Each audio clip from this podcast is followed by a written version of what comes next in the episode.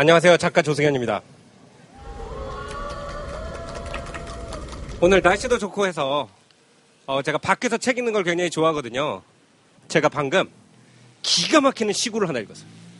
끝내줘요. 이 시구가 뭐냐? 하늘천 따지 거무련 눈을 보고 멋있잖아요.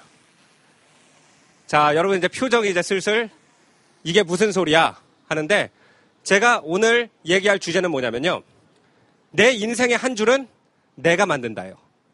어떻게 하면은 내가 흘려들을 수 있는 말을, 내 인생을 바꾸는 한 줄로 스스로 만들 수 있나, 이거에 대해서 여러분이랑 같이 한번 얘기를 해보려고 나왔습니다. 여러분은 여기서 이 포도주스랑 바게트를 즐기시고 저는 일어나서 이제 본격적으로 버스킹을 시작할게요. 제가 사실 어렸을 때도 엄마가 한문을 엄청 배우라고 그랬거든요. 근데 그때 안 배웠죠. 왜냐면 재미가 없잖아요. 왜 재미가 없느냐? 하늘천 따지 거무련 눈을 황 이렇게 얘기하니까 재미가 없단 말이에요. 그럼 우리가 지긋지긋한 한문 공부라고 생각하는 이 문장을 같이 한번 씹어보자고요. 자, 천지현황. 하늘은 까맣고 땅은 누렇다. 눈을 감아보세요. 내가 허공 안에 있어요. 하늘에 아무 별도 해도 없이 시커먼 무한대가 내 눈앞에 펼쳐지고 노란 땅만 있습니다. 아무것도 없어요. 나무 하나도 없고 풀 하나도 없고 해도 달도 없습니다. 얼마나 외로울까요? 그 외로운 환경 속에서 시인의 다음 문장이 당연히 뭐가 되겠어요? 우주홍황. 우주는 넓고 황량하다. 너무나도 당연한 감정적인 문장인데, 우리가 이런 식으로 글을 새기는 법을 배우지 않고 하늘, 천, 따지, 거무련, 두루멍 이렇게 배우니까 마음속에 문장을 새기는 법을 잊어버렸다는 거죠. 그 다음에 볼게요. 그럼 그 황량한 대지, 그 홍황한 말 그대로 우주 속에서 우리가 어떻게 사냐는 거예요. 그 다음에 나오죠. 1월 영측 진수 열장 이렇게 나옵니다. 그게 무슨 뜻이냐? 해와 달이 뜨고 지는 것은 일정하고 북두칠성을 중심으로 28개의 별자리가 일정한 시간으로 돌아간다. 한마디로 공간은 황량하지만 우리는 시간에 의지해서 살 수가 있다. 시간은 일정하니까. 이런 엄청난 내용이 들어있는 시예요. 그렇기 때문에 우리가 살아가는 방법을 그 다음에 제시해주죠. 한래서왕, 추위가 오면 그 다음에 더위가 오고, 추수통장, 가을에는 걷어들이고 겨울에는 저장한다. 광활한 우주 속에서 떠돌아다니던 우리 인류가 언제부터 시작해가지고 동네를 짓고 농사를 짓고 말을 이루고 사람 관계를 가지면서 살게 됐는지가 들어있는데, 그걸 머릿속에서 상상하게 해주는 굉장히 좋은 글인데, 우리가 어렸을 때부터 책을 읽으면은 이렇게 배웠죠. 이 책의 주요 구성인물은 누구입니까? 지금의 화자는 누구입니까? 1, 2, 3, 4 중에 하나 찍으세요. 이런 거를 계속 거치면서 우리가 글을 마음속에 새기는 방법을 잃어버렸다는 거예요. 근데 저는 다행스럽게도 어떤 계기에 의해서 이 방법을 되찾게 됐어요. 제가 어렸을 때는 꽤 유복하게 자랐습니다. 제가 시골 과수원집 아들이에요. 그래서 이제 유복하게 살다가 외국으로 유학을 갔는데 IMF라는 사건이 있었거든요. 그래서 유복하게 살다가 갑자기 집이 빡 곤두박질 칩니다. 아버지한테 전화가 왔어요. 이번 학기에 학비 없다. 전 기숙사에서 살고 있으니까 학비를 안 내면, 기숙사에서 쫓겨나면 홈레스가 되는 거잖아요. 아, 이거 어떡하지? 당분간 생활비도 힘들겠다. 아이코. 그러면은 아빠, 내가 한국에 돌아가서 아이 아빠 일 도와가지고 집을 다시 한번 일으켜보자. 비행기표 말이다. 지금 당장은 그것도 좀 힘들겠다. 그래서 이제 국제미아 비슷한 상태가 됐습니다. 근데 그 중에 제 친구 중에 메디라는 친구가 있었는데, 이 친구가 이란인이에요. 근데 그 삼촌이 이란에서 양탄자를 수입해가지고 미국 부자들한테 파는 일을 하고 계시는데 알바생이 필요하대요. 아, 다행이다. 찾아갔어요. 그래, 뭐 일 좀 해라. 내가 먹여주고 재워줄게. 근데 그 일이 생각보다 쉬운 일이었어요. 그게 뭐였냐면, 그 당시에 브루클린은 폐차장이랑 컨테이너밖에 없는 동네였어요. 그 컨테이너 중에 하나에 양탄자를 내가 보관하고 있는데, 그 양탄자가 어마어마한 고가 물건이다 보니까 너가 컨테이너 안에서 잠을 자라. 그것만 하면 된다.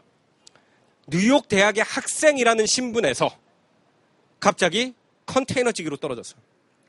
그때 굉장히 힘들더라고요. 너무너무너무 힘들었어요. 내가 왜 힘들까? 보니까 문화생활이 하나도 없는 거예요. 근데 가끔씩 이렇게 아버지가 어떻게 돈을 긁어 모아서 10만원, 20만원씩 한 두 달 걸쳐서 이렇게 보내주셨거든요. 그럼 그 돈을 가지고 내가 어떻게 길게 쓸까를 생각해보니까 이런 결론이 나요. 자, 영화관 얼마죠? 한 10,000원 정도 하죠? 그럼 영화관에서 10,000원 내면 몇 시간 놀아요? 뭐 2시간 논다 봐야죠, 기본적으로. 요즘 영화가 또 1시간 반이니까. 그런데 책을 사서 읽으면 한 10,000원 정도를 가지고 5시간을 노는 거예요. 근데 그때 또 제가 생각을 했던 게 뭐냐면, 어려운 책을 사면은 헌책방에서 어려운 책들이 값이 싸요. 예를 들어서 무슨 다빈치 코드 이런 책은 재밌기 때문에 중고책도 한 7,000원 해요. 근데 칸트의 순수 이성 비판 이런 건요, 35센트면은 독일어 사전을 덤으로 줘요. 그래가지고 그 당시에 그런 책들을 갖다가 사서 그 컨테이너에서 읽어봤어요. 그냥 읽기 시작했어요. 할 일이 없으니까. 그러던 중에 제가 어마어마한 시구를 하나 찾았어요. 이번에는 천지현황 아니에요. 하늘과 바다는 비록 먹물처럼 검다 해도 내가 아는 우리 마음은 빛으로 가득 차 있다. 지옥이든 천국이든 아무려면 어떠랴. 미지 깊숙한 곳에서 새로운 것만 찾을 수가 있다면. 이렇게 돼 있더라고요. 아, 이게 뭔 소리야. 저도 처음엔 그랬거든요, 읽은 다음에.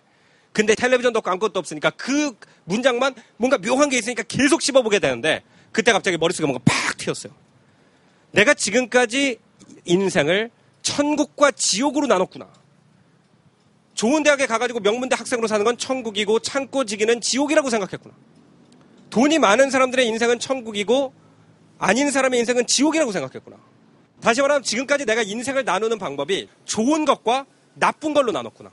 근데 보들레는 여기서 뭐라고 얘기했냐면, 천국이든 지옥이든 무슨 상관이냐. 모르는 것, 미지의 끝 속에서 새로운 것만 발견할 수 있다면. 제가 그 시구를 딱 머릿속에 닫으면서 컨테이너를 열고 브루클린 앞바다로 나갔습니다. 마치 알파치노가 나오는 영화를 보는 것처럼 한쪽에 녹슨 컨테이너가 쫙 쌓여있고 폐차장이 있어요. 내 머리 위로 브루클린 다리가 넘어갑니다. 그리고 허슨강 건너에 월스트리트의 스카이라인, 내가 거의 가려고 하다가 가지 못하는 곳이 손에 닿을락 말락하는데, 그 광경을 지켜보면서 내 인생이 바뀌기 시작했어요. 그 한 문장을 그냥 지나치는 게 아니라 내 마음에 새기면서 내 눈을 바꿨을 때 그것이 내 인생을 바꾸기 시작했어요. 우리는 정보의 홍수 속에 산다고 그래요. 그죠? 선배님들도 좋은 조언 해주고, 엄마도 좋은 얘기 해주고, PT 가면은 헬스 선생님도 좋은 얘기를 해줘요. 근데 너무 좋은 얘기를 많이 듣다 보니까 이제 싫죠. 우리는 그래가지고 거기에 대한 방어 본능이 생겼어요. 그 방어 본능을 우리는 어떻게 표현하는지 압니까? 오글거린다라는 단어나 닭살이다라는 단어로 표현하죠. 정말 우리의 감정을 건드리려고 어떤 문장이 그러면 우리는 오글거려, 닭살, 그런 얘기를 왜? 그 닭살과 오글거림이 뭐예요? 몸이 떨리고 피부가 반응하는 거죠. 그거를 지금은 닭살과 오글거림이라고 얘기하지만 옛날엔 뭐라고 불렀느냐? 시적 전율이라고 불렀습니다. 그 닭살과 오글거림을 100% 내 것으로 만들었을 때 인생이 바뀐다는 거죠. 오늘부터 우리 모두 그 오글거리는 굵기, 오글거리는 대사, 오글거리는 연극 이런 걸 보면서 단어를 바꿔보잖아요, 머릿속에. 내가 오글거리고 닭살이다라고 생각하지 말고 지금 나는 시적 전율 속에 몸을 던져보겠다. 똑같은 인생을 살고 있더라도, 똑같이 컨테이너에서 자고 있더라도 그게 컨테이너가 아니라 보헤미안 시인의 집이 되는 거예요. 그래서 오늘 용기 있는 분이 한 명 나타나시면 제가 시적 전율을 같이 한번 느껴보고 싶어가지고, 그래서 희생자를 찾습니다. 내 오글거림을 오늘 뛰어넘고 가겠다. 손 들어보세요. 예, 나오세요.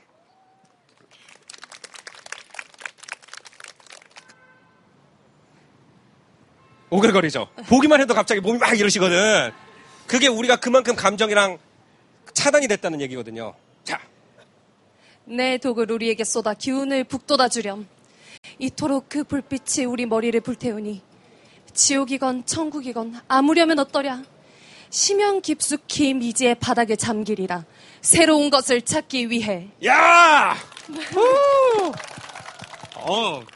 오늘부터 오글거림, 닭살 이런 문장을 쓰지 말고 시적 전율 안으로 뛰어든 인생을 살자라는 말씀을 드리면서 오늘 버스킹 여기서 마치겠습니다. 감사합니다.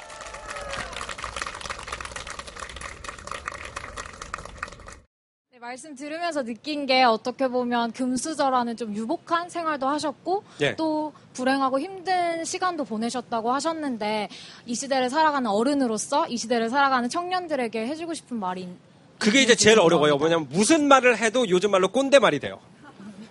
왜냐면은 나는 21세기에 태어나지 않았어요. 그래가지고 제가 해주는 어떤 얘기든 걸러서 들으시라는 얘기를 일단 해드리고 싶어요. 저는 이런 생각으로 살았어요. 길이 가다가 막히잖아요? 그러면 여기 내 길 아니구나. 다시 뒤로 가요. 그래가지고 그냥 다른 길로 가봐요. 그래서 저는 사실 이제 도전해라, 뭐 장애물이 있으면 돌파하라 이런 얘기보다는 이것저것 해보다 보면은 내 일을 찾으면은 갑자기 가는 게 쉬워지더라. 위대한 과학자들이 왜 천체에 관심을 가지고 됐냐 그러면은 별이 예뻐서 그랬다 그래요.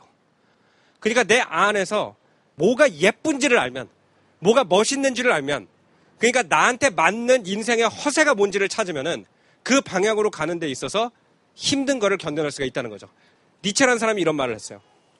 왜 거기에 가야 되는지를 아는 사람은 어떻게 가든지 견뎌낼 수가 있다.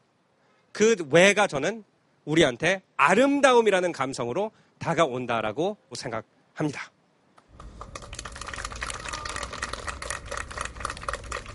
저도 말씀하신 것처럼 예. 남들을 오글거린다고 생각하는 거를 혼자서 이제 담백하게 받아들인 적이 있어요. 너무 감명 깊게. 근데 그거를 이제 남들이 봤을 때는 예. 오글거린다고 생각하잖아요. 그거를 예. 전달하고 싶고 얘기해주고 싶은데. 예. 그래서 어떻게 하면 좋냐? 네. 끼리끼리 논다는 말이 있죠. 제가 세상에서 가장 좋아하는 명언이에요. 그러니까 저도 이제 좀 스타일이 독특하잖아, 솔직히. 좀 이렇게 보편적인 사람은 아니잖아요. 그러다 보니까 이제 학교에서도 뭐 쟤는 왜 저래 뭐 이런 얘기를 안 듣고 살았겠어요, 왜. 근데 반에 50명이 있잖아요. 근데 그 50명 내 반에 있는 친구들 중에서 어차피 내 친구가 될 사람은 하나도 없어요. 그러니까 6년 동안 초등학교를 다녔는데 그 중에서 내가 아직도 연락하는 친구 하나예요. 그 얘기는 뭐냐면 6반에 1명 건졌다는 얘기거든요.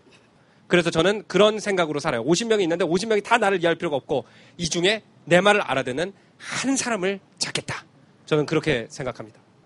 그리고 너무 이렇게 길거리에서도 나랑 마음 맞는 사람을 찾아서 얘기할 수 있구나. 너무 좋았어요. 감사합니다.